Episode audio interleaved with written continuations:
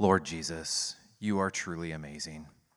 We acknowledge that we are a sinful people, deserving nothing but death and separation from you due to our thoughts and actions. Yet you have called us into your family. You made a sacrifice that none of us can even comprehend by choosing to step away from your perfect relationship with your Father in heaven, where you lived in perfect harmony. You lived among us. You died a most brutal death for sins that you did not commit. But thanks be to God that you conquered sin and death through your resurrection and ascension back to your rightful place at the right hand of our Father God in heaven. All of this to show just how much you love us. Lord Jesus, we are not worthy of the grace and mercies that you bestow upon us. We confess, Lord Jesus, that our hearts do not desire to follow after you. As the prophet Jeremiah so aptly wrote, our hearts are deceitful above all things and desperately sick. But you, Lord Jesus, can take these hearts of stone and turn them into flesh. Do not let us sit in our sin that keeps us from you, Lord Jesus. Help us to take our teaching seriously from last week and deal with our sin, not in a way that just pushes it aside or addresses it haphazardly. May we heed the words of Paul and put the sin to death through the work and conviction of your Holy Spirit. I thank you, Father, for this local body and the love and care that each of these members display toward each other on a regular basis. I want to thank you specifically this morning for the moms in this church that heed your word and teach your holy word to their children. May the moms in this room continue uh, the good work of teaching your name to their kids that you gifted them uh, so that they may raise these little ones and can grow up in the faith and be bright lights in this dark world. Continue to give the moms strength in the busyness of their lives and put a desire in them to prioritize family worship so that their little ones can see you clearly. We acknowledge your church globally this morning, Father God, and ask for the truth to be shared through all of the churches this morning. We pray for the Taves family and their work through Mission Aviation Fellowship. May you continue to protect this family in the midst of their missionary work by keeping them physically healthy and able to preach your word to the ends of the earth. But more importantly, Father, we pray that you would please protect them from the fiery darts of the enemy as we know that spiritual warfare is real. Similarly, we pray for our sister church, Edgewood Bible Church, and Pastor Jeff Coulter. May that local body be a bright, shining light for your gospel and continue to grow in the fruit of daily, of daily life and sanctification of your Holy Spirit. As we move now into a time of preaching, I ask you, Jesus, to be with my brother Hans. I am thankful for the time that He has given in preparation for this morning and ask that you would help us to have soft hearts to see your word clearly this morning. May we see clearly the need to put on holiness and put to death the sin nature that we all have. In your holy name I pray. Amen. Amen. Amen. Thanks, Michael. You got me? Am I on? You guys can hear me? Okay. All right, would you open your Bibles to Colossians chapter 3? We're going to be in uh, verses 12 through 17, but I'm actually going to start in Colossians 2 9. So our text is 12 through 17 in chapter 3, but I'm going to start in Colossians 2 9. It's March Madness. How many of you have gotten your brackets busted? Pretty much everybody by now, right? Thank you, Princeton and Fairleigh Dickinson. I played basketball uh, back in what seems like the Stone Age. I graduated college and played my last year of basketball uh, somewhat um, in a high level in 2001, uh, 22 years ago. It seems like yesterday. But part of why I love watching March Madness is seeing how much has changed in two decades. There is no such thing as a big man anymore, and everybody shoots threes. Anybody notice that? But one of the simplest changes from then to now is what teams wear to the arenas, the clothing that they wear. When I played, the coaches and players for our team, notice that I sound like my dad. When I played back in the day, when I played, uh, the coaches and the players uh, were required to wear suits. And one of the first conversations I had with the coaching staff at Notre Dame was regarding how many suits my parents had to buy me so that I would have enough to get through my freshman year. And now every team and most coaches wear athletic gear or what used to be termed sweatsuits. but the change to more informal wear began when I was in school, and so what we had to do at our school was a bit out of the ordinary, and it marked us as a team. It, it identified us as different, the clothing that we wore. I still remember a USA Today article that came out, I believe it was my sophomore year, And it was pointing out some of these changes in college basketball. And in that article, they pointed out the fact that if you ran into a group of young men at the airport, predominantly near or over seven feet tall, dressed in nice suits, you knew that you were sitting in the presence of one of two men's basketball teams, either BYU or Notre Dame. That was it. And this was because we had become literally the last two teams in all of college basketball who wore full suits when we traveled. Our outward appearance is what marked us, for better or for worse. Now, in Colossians this morning, we're going to be looking at a text that has a similar message that the true people of God are marked by their outward appearance. And while Paul will use this metaphor of being clothed as the basis of this command, he is not saying that Christians are known for their literal clothing, as if we are monks or nuns or Sikhs or Orthodox Jews, but he will use the phrase of putting on outward behavior and the supporting attitude, inward attitude and heart, as if they are an action of putting on new clothing. It takes proactive movement. In doing so, Paul says that this is how the Colossians, as well as other Christians, you and me included, will show themselves to be standing in the identity that Christ has given them by his work of redemption. And he has the same message for us this morning at Mission Fellowship. Now, as we learned last week, the imagery of putting off and putting on would have meant something to the early church. For in the act of baptism, Christians would put off their old garments and put on new clothing, usually white, uh, to enter into the water. And there they would go through baptism, symbolizing their death and resurrection in Christ. They would emerge anew in their white clothing, symbolizing the purity and righteousness that Christ has accomplished for them in his death on the cross and his resurrection. Would you guys look with me at Colossians chapter 2, verse 9? And we'll just refresh our memory of what Paul said about the act of baptism. He said, For in him the whole fullness of the deity dwells bodily, and you have been filled in him who is the head of all rule and authority. In him also you were circumcised with a circumcision made without hands by putting off the body of the flesh by the circumcision of Christ, having been buried with him in baptism, in which you were also raised with him through faith in the powerful working of God, who raised him from the dead. And you, who were dead in your trespasses and the uncircumcision of your flesh, God made alive together with him, having forgiven us all our trespasses, by canceling the record of debt that stood against us with its legal demands. This he set aside, nailing it to the cross. He disarmed the rulers and authorities and put them to open shame by triumphing over them uh, in him. Now, this is the symbolic ordinance of baptism that Christ commanded us to participate in as Christians, that symbolizes in the physical realm the new birth that we have experienced spiritually the fact that all of this has occurred at the spiritual level. And our baptism is also our vow and our oath to Christ and to the local assembly in which we participate in the larger universal church of Christ's people, that we will be faithful, that we will be allegiant, that we will walk in submission to Him and to His people. But then the Colossians were beginning to become confused. They had misunderstood this, that their baptism led to something. Rather than walking in this new identity, they were being enslaved to worldly religious, religious ideals and rituals that were taught by false teachers in their midst, as if they could walk in the new life they had been given by doing these ascetic rituals or self denial. And Paul tells them that this is the opposite of what Christ was, was and is doing in his church. And so, to reorient them, he begins this section of chapter 3 where he tells them to refocus their minds and their hearts on the truth of what Christ's death and resurrection has accomplished. It enthroned Christ as king over his people by his Spirit. And we are his people, therefore, in a spiritual sense, already participating in the kingdom in so much as we give our lives over to his lordship. Look at it there in your Bibles, right there, three, uh, chapter 3, verse 1 through 4. If then you have been raised with Christ, seek the things that are above, where Christ is seated at the right hand of God, meaning enthroned as king. Set your minds on the things that are above, not on the things that are on the earth. The reality of what is going on there in Christ's enthronement. For you have died, and your life is hidden with Christ in God. When Christ, who is your life, appears, then you also will appear with him in glory. So, first, Paul says, remember the main thing the supremacy of Christ, who is your Lord and Savior. And those are not just words we toss around half heartedly Lord, Savior, oh, that's great. No, Lord means Lord, means authority. Savior means you would be dead without the death and resurrection of Jesus Christ. Lord and Savior.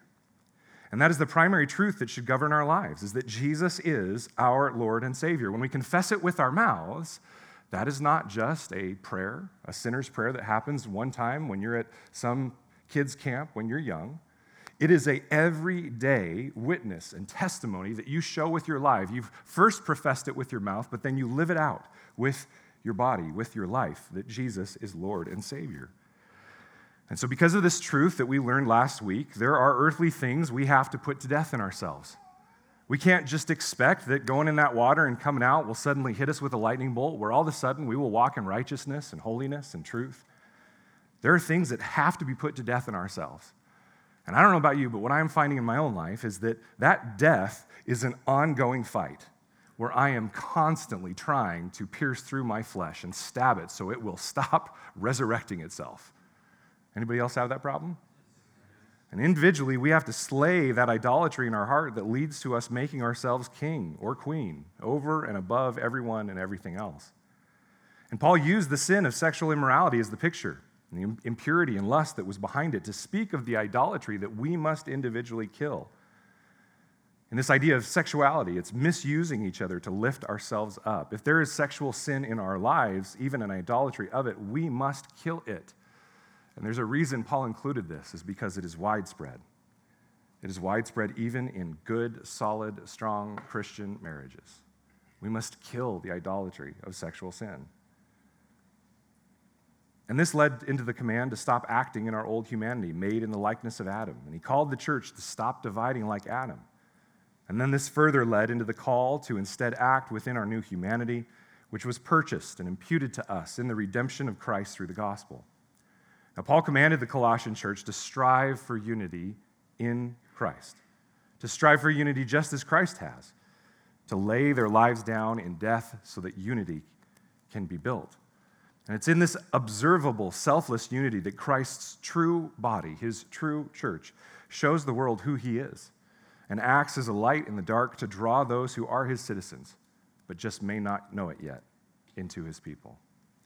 And so this morning, we're going to unpack this identity further. We're going to look at what kind of metaphorical clothing the church is to put on because we have put off so much of our flesh and that put on clothing is what is going to mark us as God's people, acting within the truth that Jesus is our King, acting within the truth that He is enthroned over our lives, not just when we remember it, but at all moments of every day. And our way of relating in the community of Christ should be so stark in contrast to the world around us that it stands out more than a bunch of 19 to 20 year old seven footers strolling through the airport in suits. The overall summary of our section today is that we should be putting on this new nature. We should be putting on Jesus Christ. And that's what you can write down as our title putting on our new nature as God's elect saints. Putting on our new nature as God's elect saints. And we will see two distinct sections in our text today. First, in verses 12 through 14, we will see the new nature of Christ's chosen people. And then in verses 15 through 17, we will see the thankful heart behind our new nature. So let's now read beginning in verse 5 and reading through into our section this morning.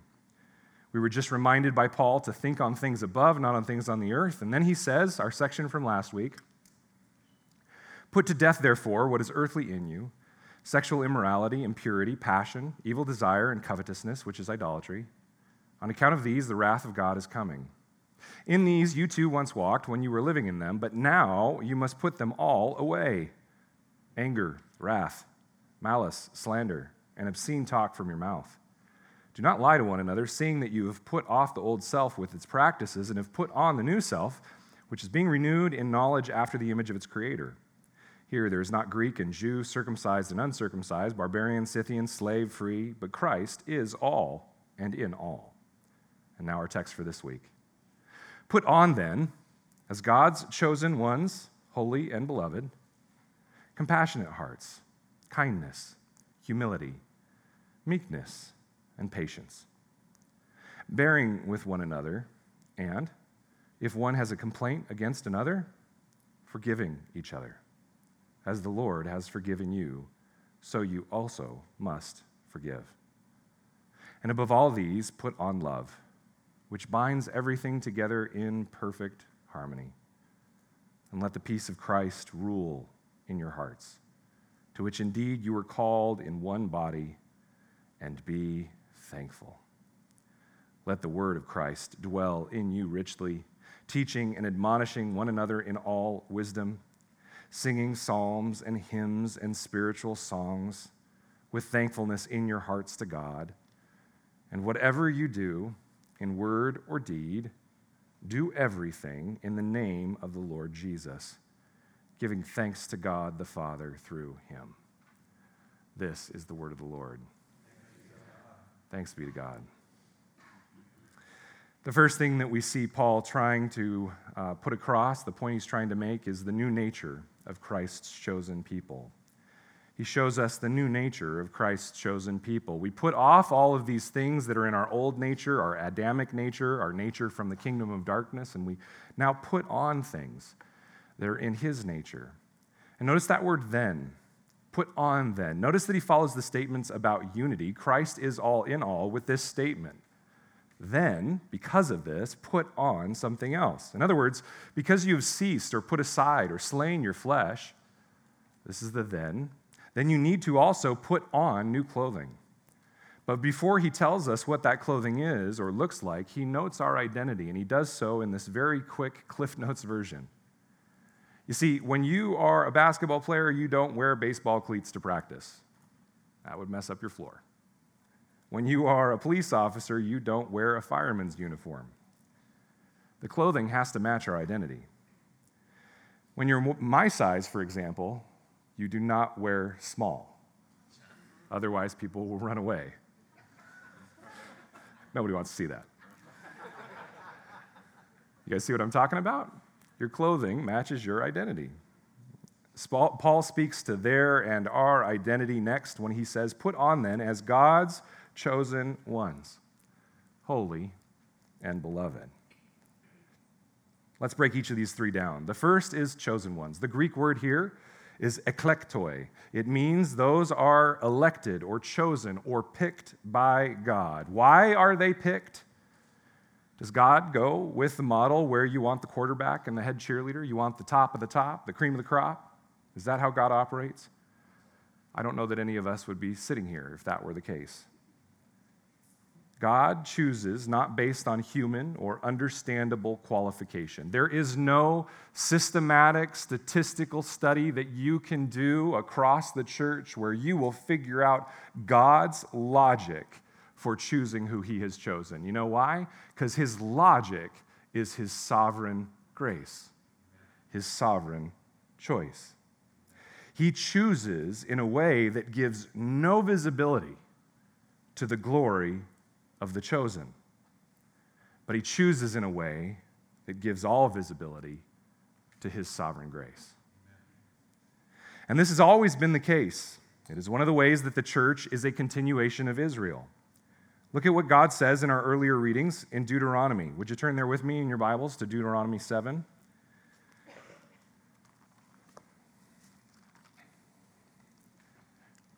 Deuteronomy 7 starting in verse 6.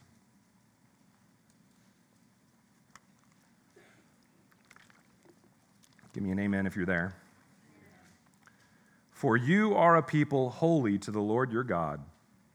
The Lord your God has chosen you to be a people for his treasured possession out of all the peoples who are on the face of the earth. He could have chosen the Hittites, he could have chosen the Amorites, he could have chosen the Germanic tribes. He could have chosen anybody he wanted. He chose Israel. Why? Why? Even today, with the amount of anti Semitism that's around, the world would say, Why? Why would you choose the people that you did? It was not because you were more in number than any other people that the Lord set his love on you and chose you, for you were the fewest of all the peoples. But it is because Yahweh, the Lord, loves you and is keeping the oath that he swore to your fathers that the Lord has brought you out with a mighty hand and redeemed you from the house of slavery, from the hand of Pharaoh, king of Egypt. Know therefore that Yahweh, the Lord your God, is God. The faithful God who keeps covenant and steadfast love with those who love him and keep his commandments to a thousand generations, and repays to their face those who hate him by destroying them. He will not be slack with one who hates him, he will repay him to his face. You shall therefore be careful to do the commandment and the statutes and the rules that I command you today. And because you listen to these rules and keep and do them, the Lord your God will keep with you the covenant and the steadfast love that he swore to your fathers. Notice that it is the Lord who has chosen them, and it is for no other reason than to show his kindness to a people who seemed least qualified and weakest by human standards. The point for their existence and election is to show the character of God listed beginning in verse 9. And there, beginning in verse 9, is a similar copy to Exodus 34, where Yahweh speaks of who he is to Moses Yahweh, Yahweh.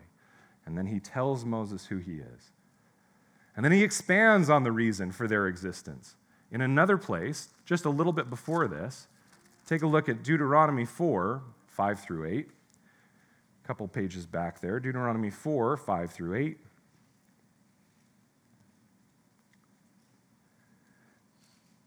He says, See, I have taught you statutes and rules, as Yahweh my God commanded me, that you should do them in the land that you are entering to take possession of it.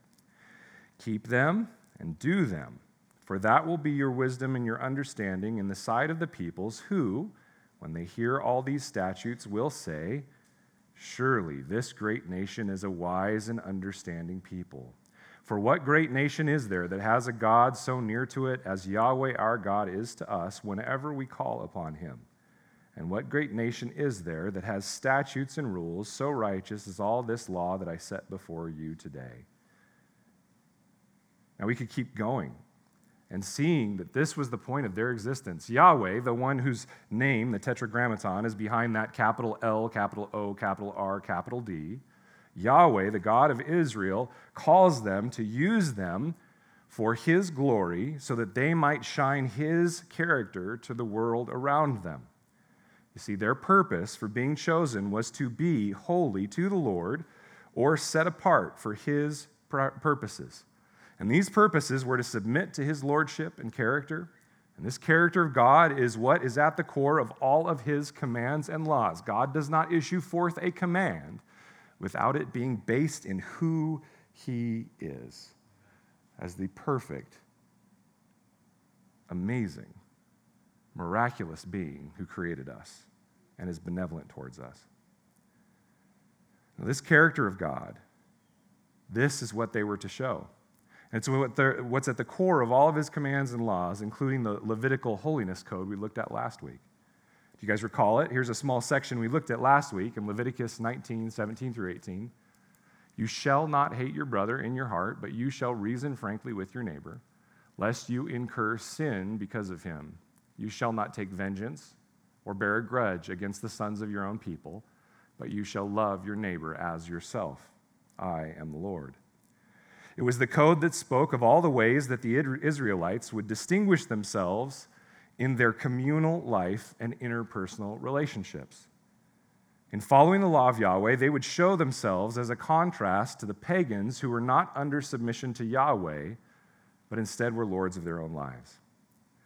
Now, the continuation breaks into discontinuation with the fact that the church is not also a civil unit, it is not an ethnic group. In fact, he broke those lines and Jesus spread his grace across the world so that we would be a nation, not of civil union, not of ethnicity, but a nation that is joined together by what we will read back in Colossians is the bond of perfect love and harmony.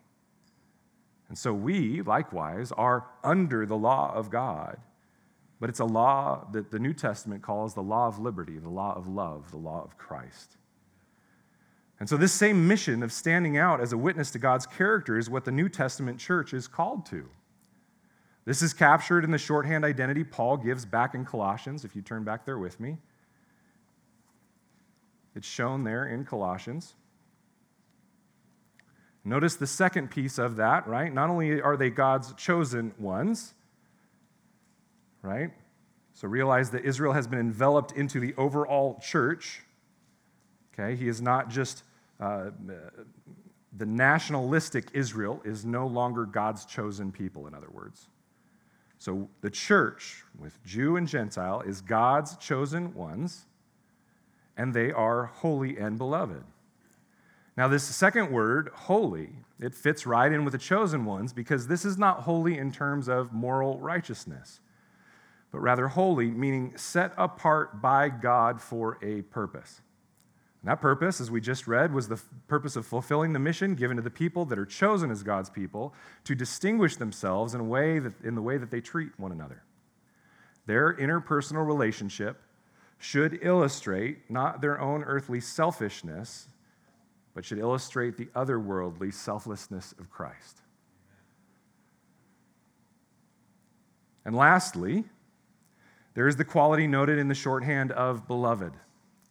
Notice that their identity, our identity, isn't lovable, nor is it even loved.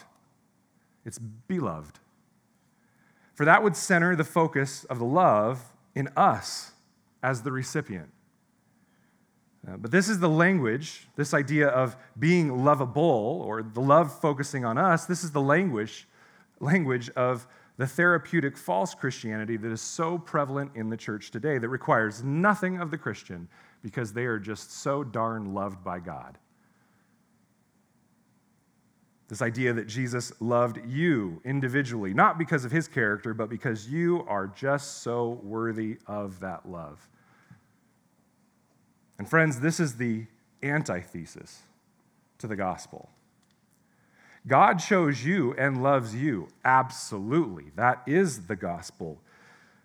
But the reason is in spite of what you and I deserve, and in spite of what you and I are worthy of. Beloved speaks to the fact that the source of love is from God Himself. The focus of the love is from the source. It speaks to the capacity of the giver of the love, not the value of the recipient.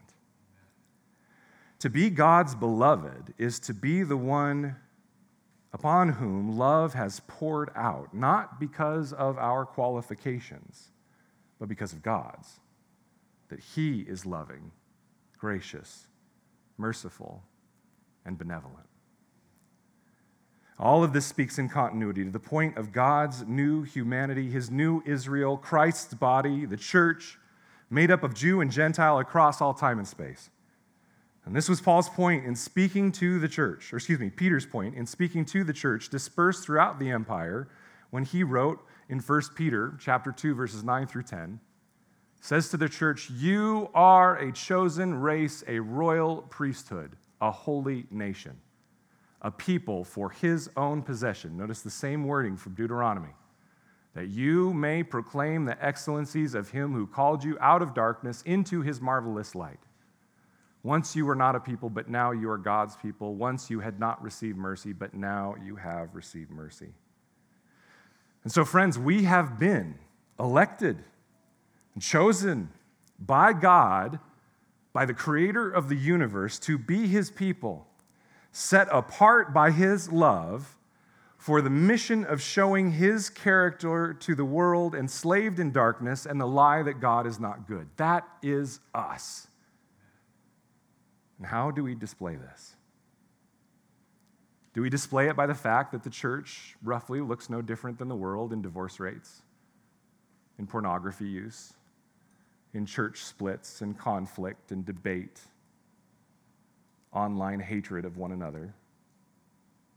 Is this how we do it? No, Paul says very clearly that we are to put on a different appearance, a different heart. Take a look there with me in verse 12. Put on then. In other words, because you are these people, God's chosen ones, holy and beloved, Put on compassionate hearts, kindness, humility, meekness, and patience. Bearing with one another, and if one has a complaint against another, forgiving each other, as the Lord has forgiven you, so you also must forgive. And above all these, put on love, which binds everything together in perfect harmony. What we see here, friends, is a breakdown of the interpersonal relationships of those who have been, in Paul's words in chapter 3, raised with Christ, and those who set their minds on the enthroned Christ, ruling over them not setting their minds on the things of the earth. In other words, this classifies the interpersonal relationships within the true church of Christ. First, there's the fact that we should have compassionate hearts. We need to put on compassionate hearts. Now, as we go through all of these, realize that to put them on means what? That they're not innately there. We must stop tricking ourselves into believing that if we just go with our gut, will turn out like Jesus. We must put on compassionate hearts. Now, the word for the Greek here is not the word that's typically translated for hearts, cardia. It's splanchna. That doesn't sound Greek to me. It sounds like German, maybe. Splanchna, right? Lots of phlegm in that one. Which is most woodenly translated as bowels or belly or kidneys in English. But more importantly, what it means is the center of the psychological faculty of desire, intent, and feeling. In other words, the heart, the feelings, the desires. So we must put on over the top of our emotions, our desires, our motivations, our feelings, compassionate hearts.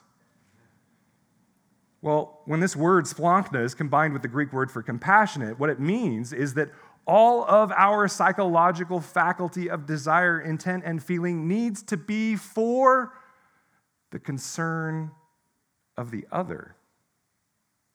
Now, I don't know about you guys, but my feelings, emotions, wounds, and hurts are always focused on me. You guys ever notice that with yourselves? But this says we have to put on compassionate hearts. In other words, we have to force ourselves to recognize the heart of Christ and say, No, my concern is not going to be for me. It's going to be for the person standing in front of me who, quite honestly, I don't want to have concern for right now. And that's why we need other worldly help to do it. It's the one upon whom we are to show mercy. And is this not the heart of God? What is man that you are mindful of him, and the Son of Man that you care for him? Yet you have made him a little lower than the heavenly beings and crowned him with glory and honor. Friends, we are the proverbial cosmic poo on the bottom of the cosmic shoe. And yet, God made us a little bit higher than the angels and poured out his love on us because his compassionate heart declared concern for us. Like Israel, we were the antithesis of something to be chosen and adopted, and yet God reached out his benevolent spirit and grabbed hold of our hearts and drew all of us to him.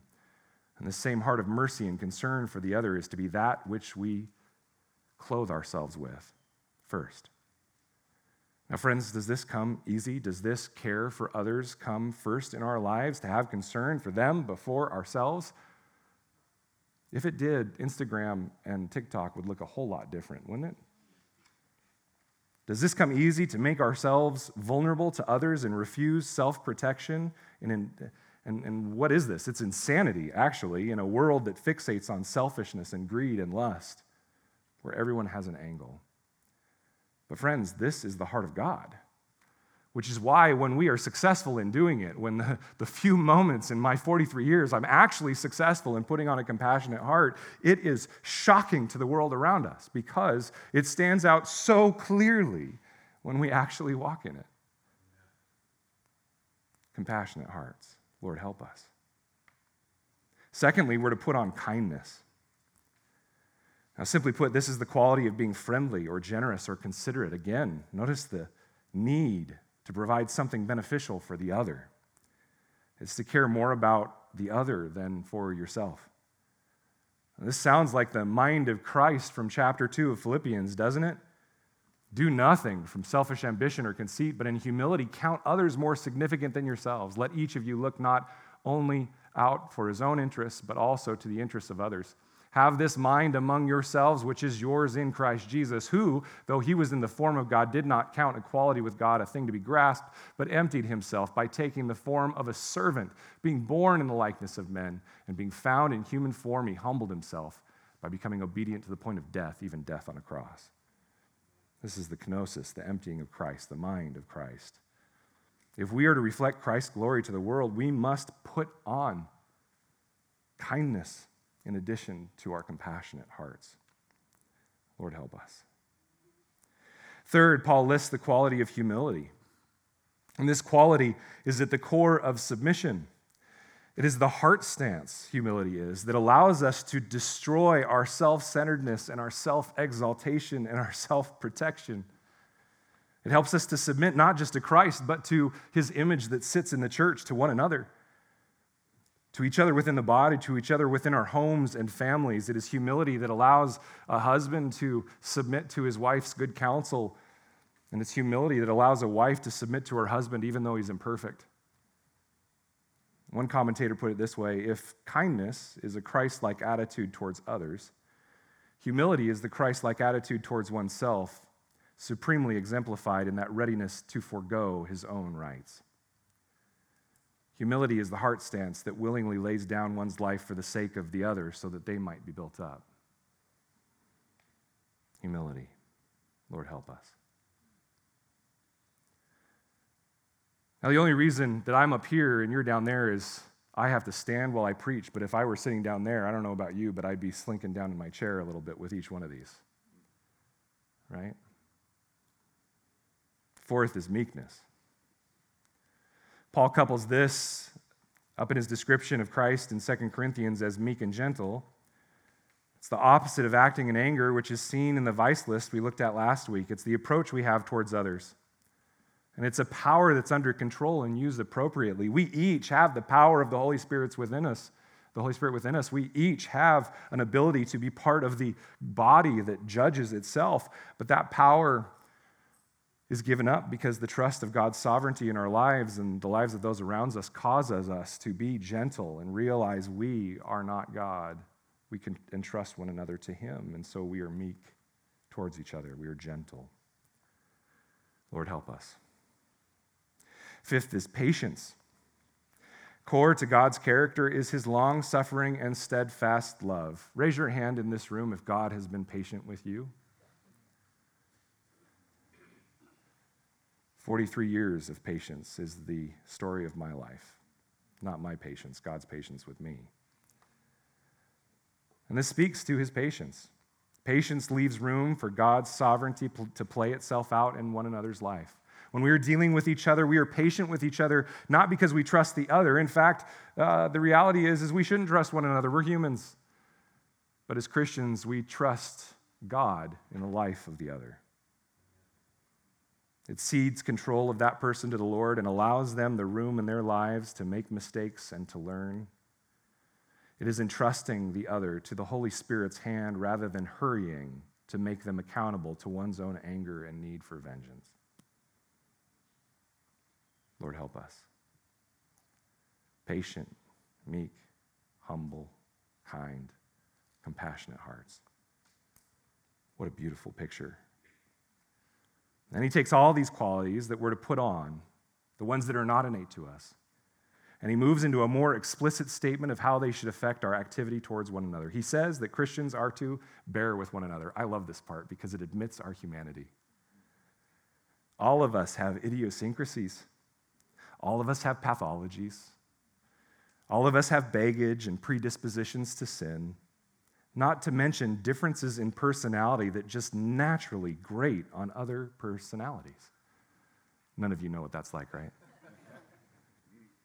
to bear with one another is to restrain your natural reaction towards those people that may strike you as odd or difficult or just too different for your taste.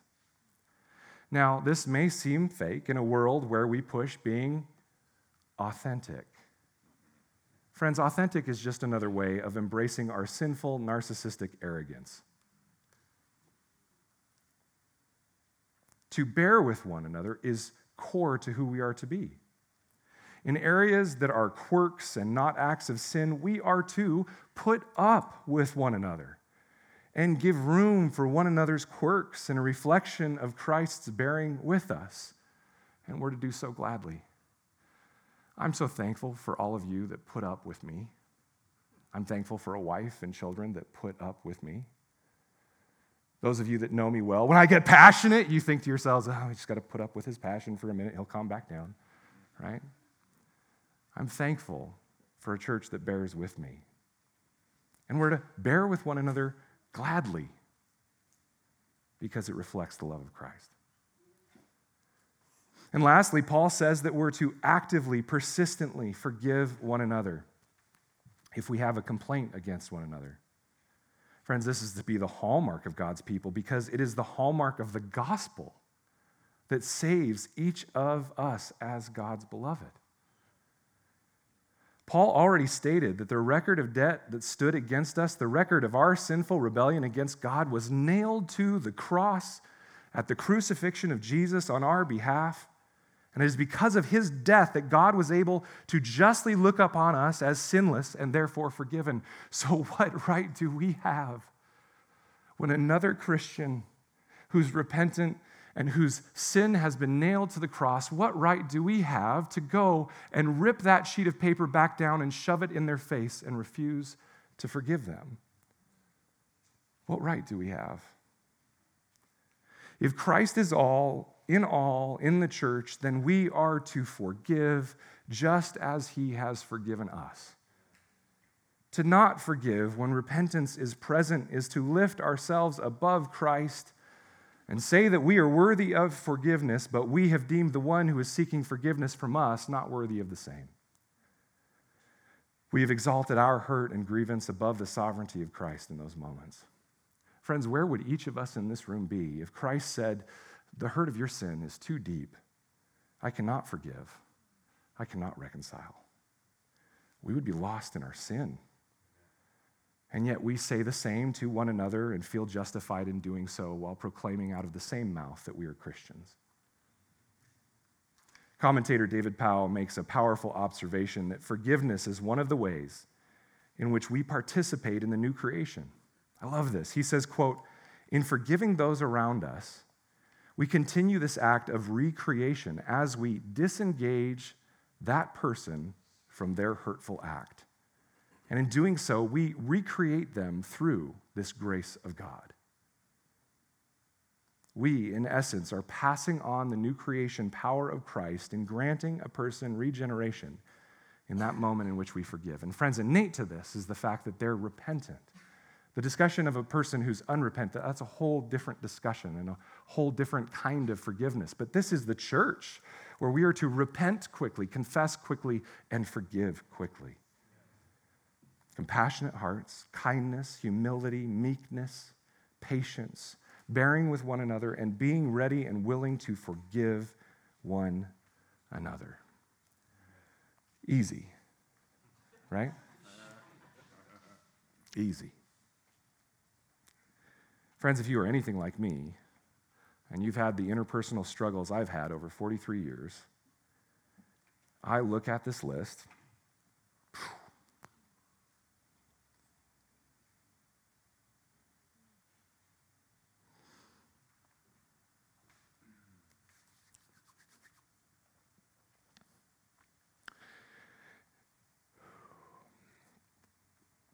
I look at this list, and it seems as though I am at the foot of Mount Everest,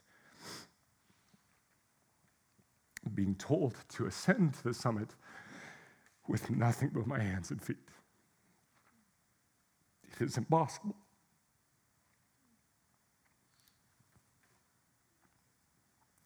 But thanks be to God who gives us the grace Friends, notice that these qualities and these actions are not innate. They are to mark, thanks, bud. They are to mark our relationships, not because we are people that can do it, but because our relationships are based in the very gospel that gives us these things. They are not our authentic selves. God, protect me from my authentic self.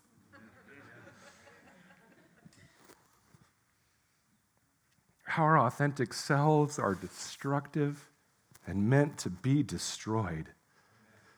No, these qualities and actions must be put on. They must be chosen. They must be propagated and practiced because they are not natural to us.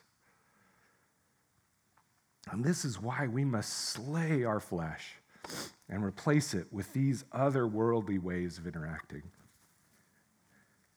And the whole point here is that this is impossible without Christ. It's impossible. You might be able to pull it off for a day, and if you do, you're much better than me in your own strength. But it's impossible without a complete and absolute connection to the head of the body, to Christ.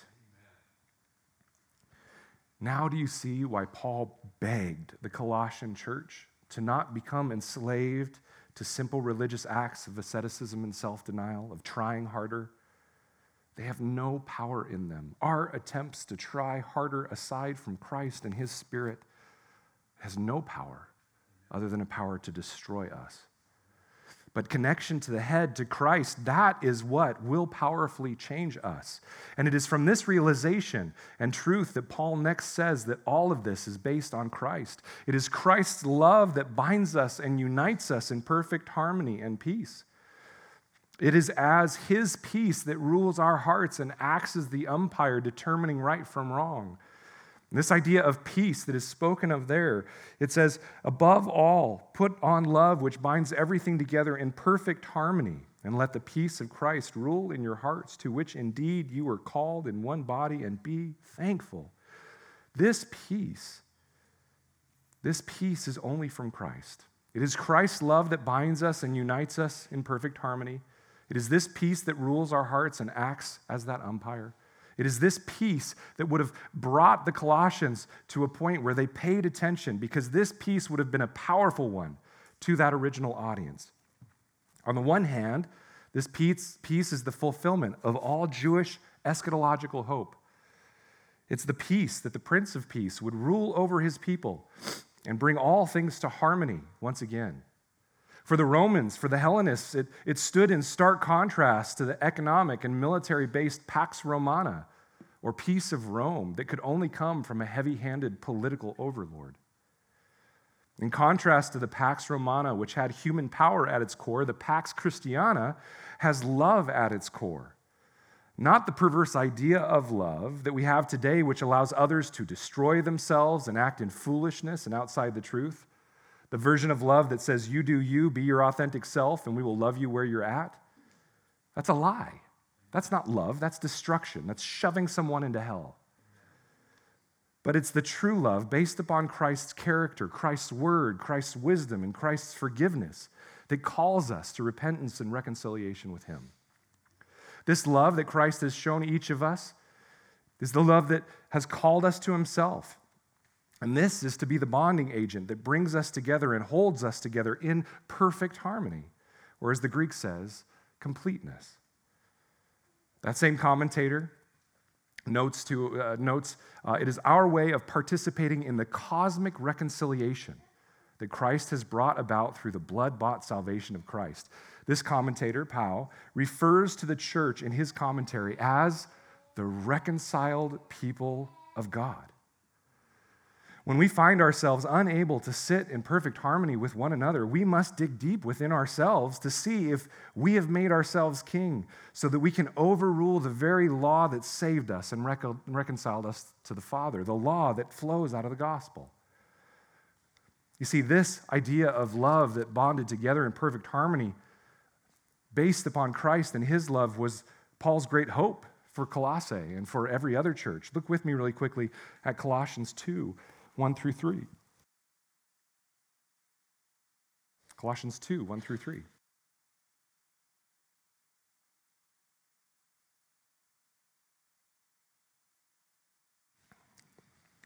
He says, Therefore, I want you to know how great a struggle I have for you, and for those at Laodicea, and for all who have not seen me face to face, that their hearts may be encouraged being knit together in love to reach all the riches of full assurance of understanding and the knowledge of God's mystery, which is Christ, in whom are hidden all the treasures of wisdom and knowledge. This was Paul's great goal and heart for the gospel driven church then, and it's his goal and heart today.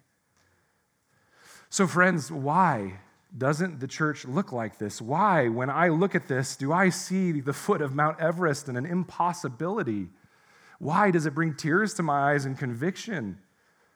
Could it be that we are just a superficial church, reliant in superficiality on Christ? We have it at the surface, but not down deep. It could be that there are more tares than wheat amongst us. It could be that we simply go through the paces of being uh, without hostility rather than at peace and harmony.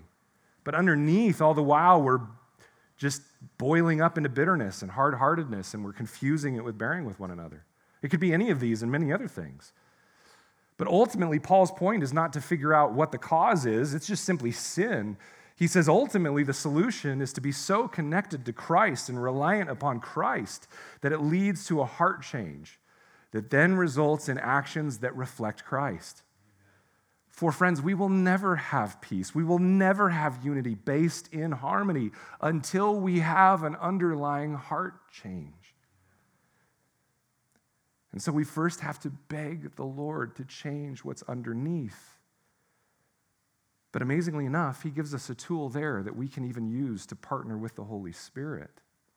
And that's what Paul moves into next as he points out our second and final point the thankful heart behind our new nature the thankful heart behind our new nature.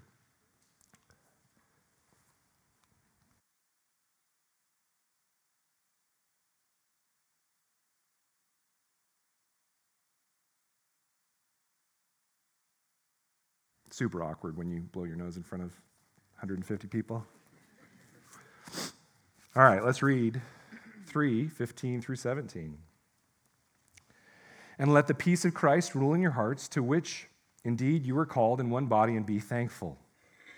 Let the word of Christ dwell in you richly, teaching and admonishing one another in all wisdom, singing psalms and hymns and spiritual songs, with thankfulness in your hearts to God. And whatever you do in word or deed, do everything in the name of the Lord Jesus, giving thanks to God the Father through him. Verse 15 is a hinge between the activity itself and the heart behind the activity. But notice the common thread that is stated three times once in 15, once in 16, once in 17. It is thankfulness. Friends, this is much more than the gratitude that is present when we go through the motions, like saying rub a dub dub, thanks for the grub before every meal. This is a gratitude that affects every part of your being because you know that in receiving, you have been given a gift far more valuable than what you deserve. A lot of times when we say thanks, it's because oh, you fulfilled your job in making me feel as valuable as I really am, right? It shows a gift of grace. It's thankfulness for a gift of grace. It's, it's the gratitude that comes from a stark realization of the other potential and likely outcomes if that person did not give you that gift of grace. It's the difference between thanking someone who passes you the potatoes at dinner and thanking someone who finds your lost infant in a busy playground and returns them to you unscathed. Parents, you know what this is like. One is just tradition and good manners, the other is a desire to literally hand your life over in servitude because you know the goodness that you just experienced in spite of yourself.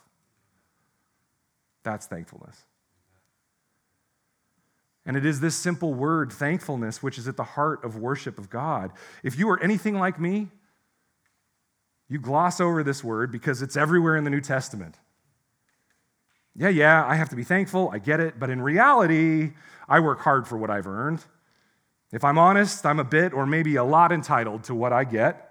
And I'm pretty good. I try to be a good citizen, so I deserve more, right? So thanks is just me showing how good I really am. But such a spirit is not the wisdom that comes from above, but it's wisdom that is in fact foolishness and comes from an unspiritual and demonic source. No, friends, thanksgiving is the heart of worship because it's the, at the heart of the creator to creation and provider to recipient pattern. being thankful is at the core of what it is to be the creation worshiping their creator. It's core to what it is to be the recipient worshiping their provider. It is when we forget the need to be thankful that we fall into the same trap that we looked at last week in Romans. Romans 1 21 through 22. For although they knew God, they did not honor him as God or give thanks to him. But they became futile in their thinking, and their foolish hearts were darkened. Claiming to be wise, they became fools. To let thanksgiving fall away from the core of who we are is to do just this it's to darken our hearts against Him and set ourselves up as the highest authority. But instead, thankfulness, when we practice it, it holds us in a place of neediness, which requires humility. Holds us in a place of meekness, where we understand all power comes from God. It holds us in a state of patience and forbearance and forgiveness for one another because we have received those same things from Christ. And thankfulness for that grace helps us to extend it. Think about what happens if we're not thankful. We begin to take all that Christ has given us for granted. And, friends, how does that turn out? Turn with me to Matthew 18 and we'll find out. Matthew 18, verses 21 through 20, uh, 35. Matthew 18, 21 through 35. Then Peter came up and said to him, Lord, how often will my brother sin against me and I forgive him? As many as seven times? Jesus said to him, I do not say to you seven times, but 77 times. Therefore, he starts a story. He says, The kingdom of heaven may be compared to a king who wished to settle accounts with his servants. When he began to settle, one was brought to him who owed him 10,000 talents. That's a lot of money, just FYI. And since he could not pay, because it was an amount that couldn't be paid back in a lifetime, right? Since he could not pay, his master ordered him to be sold with his wife and children and all that he had, and payment to be made. So the servant fell on his knees, imploring him, Have patience with me, and I will pay you everything. Well, that's an impossibility, just FYI. And out of pity for him, the master of that servant released him and forgave him the debt. But when that same servant went out, he found one of his fellow servants who owed him a hundred denarii. Okay, comparison here is massive. 10,000 talents, 100 denarii. Okay, that's nothing. That's like pocket change okay? 100 denarii. And it says that seizing him, he began to choke him, saying, Pay what you owe. So his fellow servant fell down and pleaded with him, Have patience with me, and I will pay you. He refused and went and put him in prison until he should pay the debt. When his fellow servants saw what had taken place, they were greatly distressed, and they went and reported to their master all that had taken place. And then his master summoned him and said to him, You wicked servant, I forgave you all the debt because you pleaded with me. And should not you have had mercy on your fellow servant as I had mercy on you? And in anger, his master will deliver him to the jailers until he should pay all his debt. So also my heavenly Father will do to every one of you if you do not forgive your brother from your heart. How does it end? When thankfulness is not present. Thankfulness for the grace of God. A lack of thanksgiving allows us to drift back to a place where we usurp the throne of our lives exalt ourselves over others, and harden our hearts toward them, which results in harm. And Paul's point is that living in a constant state of thankfulness will help us fight against this. Thankfulness to God for life, for his salvation, for his provision. Thankfulness to him for our spouses. Thankfulness for our children. Thankfulness for our roommates, our friends, our co laborers in the ministry, our pastors, our elders, our deacons, those we have to bear with. Thankfulness. But again, this kind of thankfulness discussed in Colossians is not natural. We have to pray daily for the Lord to change our hearts from the entitled people that we are to people full of thanksgiving to Christ for his divine mercy and grace. How does this heart change take place? Well, that is Paul's next command. Let the word of Christ dwell or live in you richly. Isn't it interesting back in Colossians 3 that he uses this word, let, in verse 15. Would you turn back there with me to Colossians? Let, he uses this in both, both 15 and 16. Let the peace, let the word. For these forces are already at work in us because of the indwelling Spirit of God. And in a sense, the Holy Spirit desires to give life and growth to them. We merely have to let them have their way. And this happens partially through putting to death those attitudes and actions which barricade our hearts to the movement of the Spirit. But it also requires us to participate with the Spirit, which means we have to stay connected to Christ through the Word and through prayer. How else does the Word of God dwell in us? But then Paul notes that we can also help by proactively teaching one another and reactively admonishing or challenging one another when we see sin in one another's lives. And this happens through mutual discipleship, where we stay immersed together in the Word of God. But Paul also indicates that we can even do it in our corporate worship. Notice that the word dwelling in you richly here is not just Bible memorization, it is that. And please hear me, we should all be memorizing Scripture. But the greater picture here is that it dwells among you. It sits as this beautiful, wonderful cloud amongst us as the church. It dwells in us, not just in memory, but in activity. For the early church, they could also do this in corporate worship, and we still do it today. We have these Bibles in front of us, we have them on our phones, but for the early church, it was a church that often did not have access to paper copies of the Bible or possibly lived in illiteracy. And so songs were used to pass on creeds and good theology, they were used to teach. Some of those creeds are even noted in Scripture. And this continued with John and Charles Wesley. They did this a ton in their hymns as they wrote it because they knew that many people learned through singing. That's why we're so careful about the songs that we sing at this church. We want songs that focus upon the glory of God, not on your lovability. Notice the difference. And notice the contrast here of what the mouths of the church are to be used for versus what the mouths of the church were used for in the previous section in Colossians. There, the mouths of the church were used to harm one another and tear the church down. Here, they're used to teach, exhort, and build up the church with thanksgiving and praise.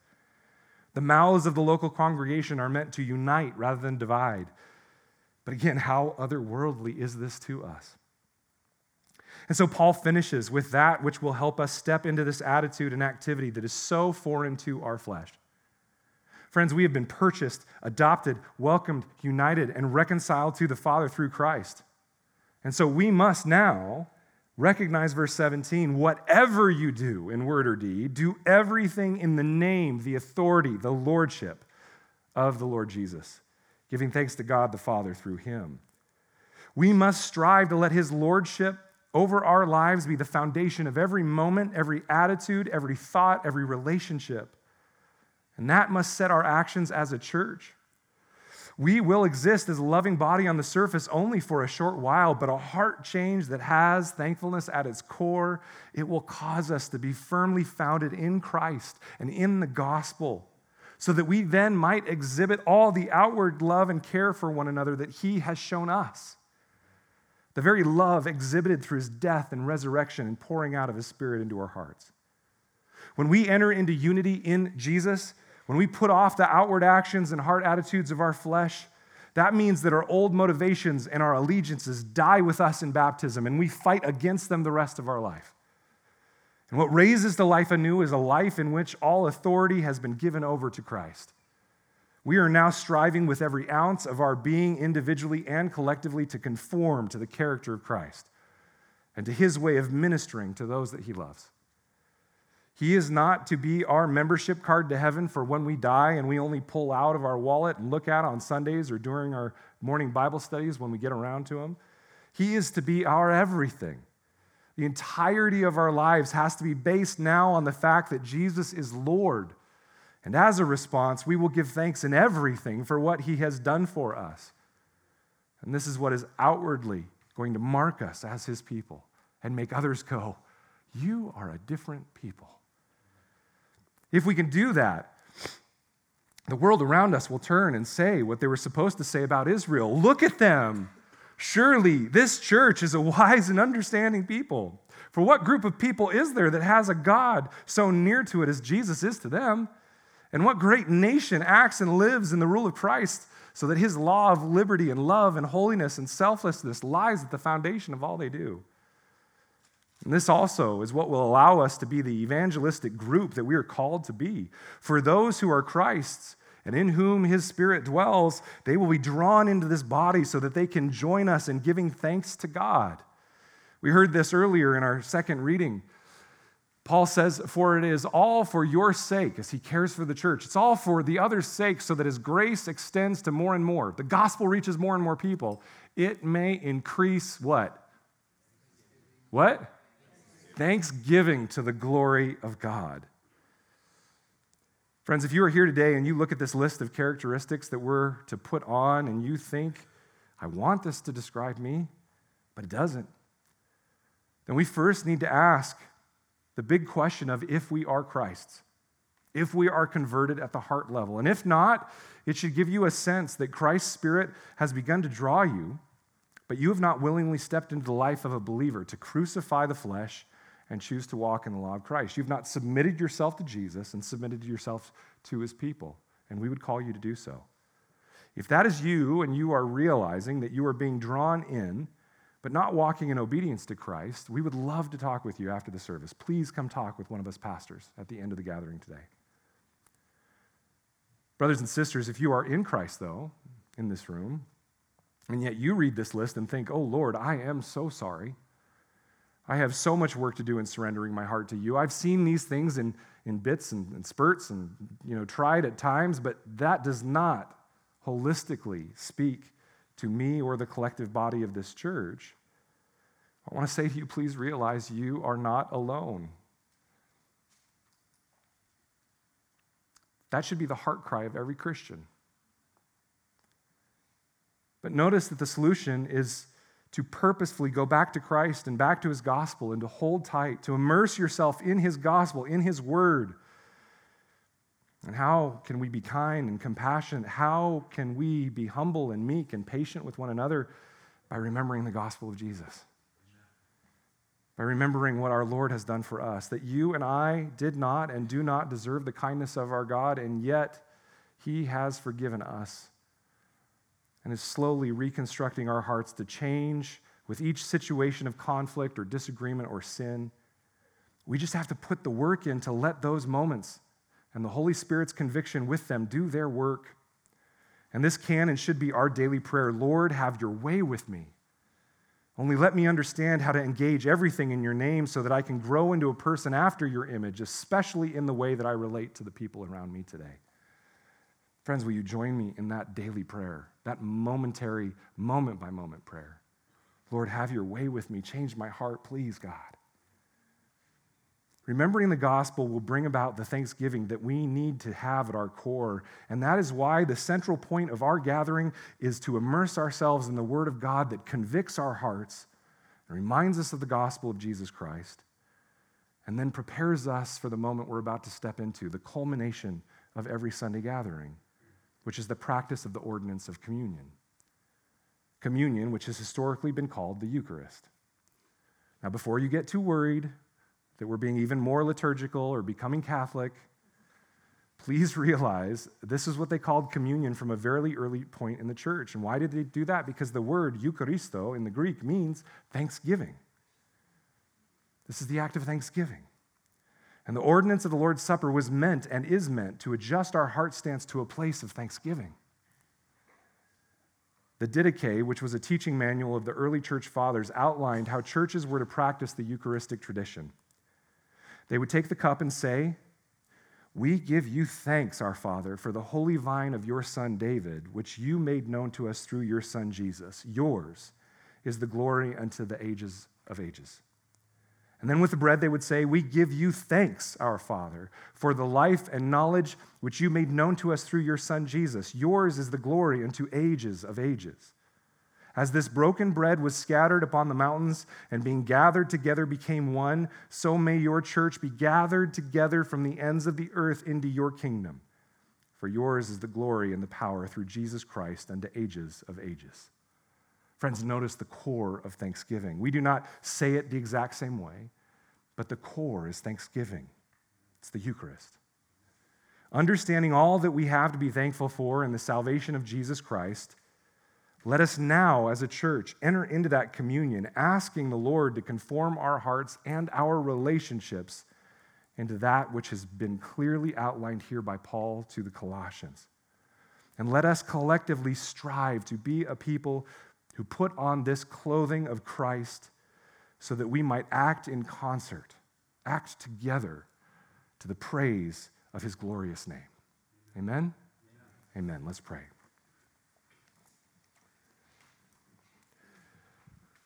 Father God, we thank you for your word, which is so powerful. We thank you for the fact that your word convicts us of our brokenness and calls us to something that is beyond ourselves and otherworldly and in absolute need of your empowerment because if you called us to something we could do on our own, we would further exalt ourselves. And so we thank you for calling us to something that we cannot do in ourselves. And so, Holy Spirit, we pray to you that you would take our hearts and break them and mold them, circumcise them with the circumcision made without hands, take us and convert us at the very core level of who we are to lay aside our selfishness, our idolatry, and all the things that we hold on to to prop ourselves up. Help us to put those aside and cease from living in that place. And then help us to put on, to pick up this clothing that is meekness and kindness and compassionate hearts and patience and forgiveness and bearing with one another in love. Help us, Holy Spirit, to put those on even in this moment. Lord, for any of us in this room that are stuck in the midst of current conflict, whether it's in our homes or in our friendships or with our kids or maybe our coworkers, God, we pray that you would conform us to your image so that we can enter back into those with these same hearts that we just looked at today. And help us to be those that desire peace and are the peacemakers and do everything that we can within our power to bring peace and harmony to our relationships. And at the same time, help us to stand firm in your word that is calling us to do so, knowing that we can be both loving and kind and patient and also stand firm on your word. It is not mean to do so, it is necessary out of love for a world that is walking their way into hell and intimate, or, uh, imminent destruction. And so we pray, God, that you would change our hearts now as we prepare to step into communion. In Jesus' name, amen.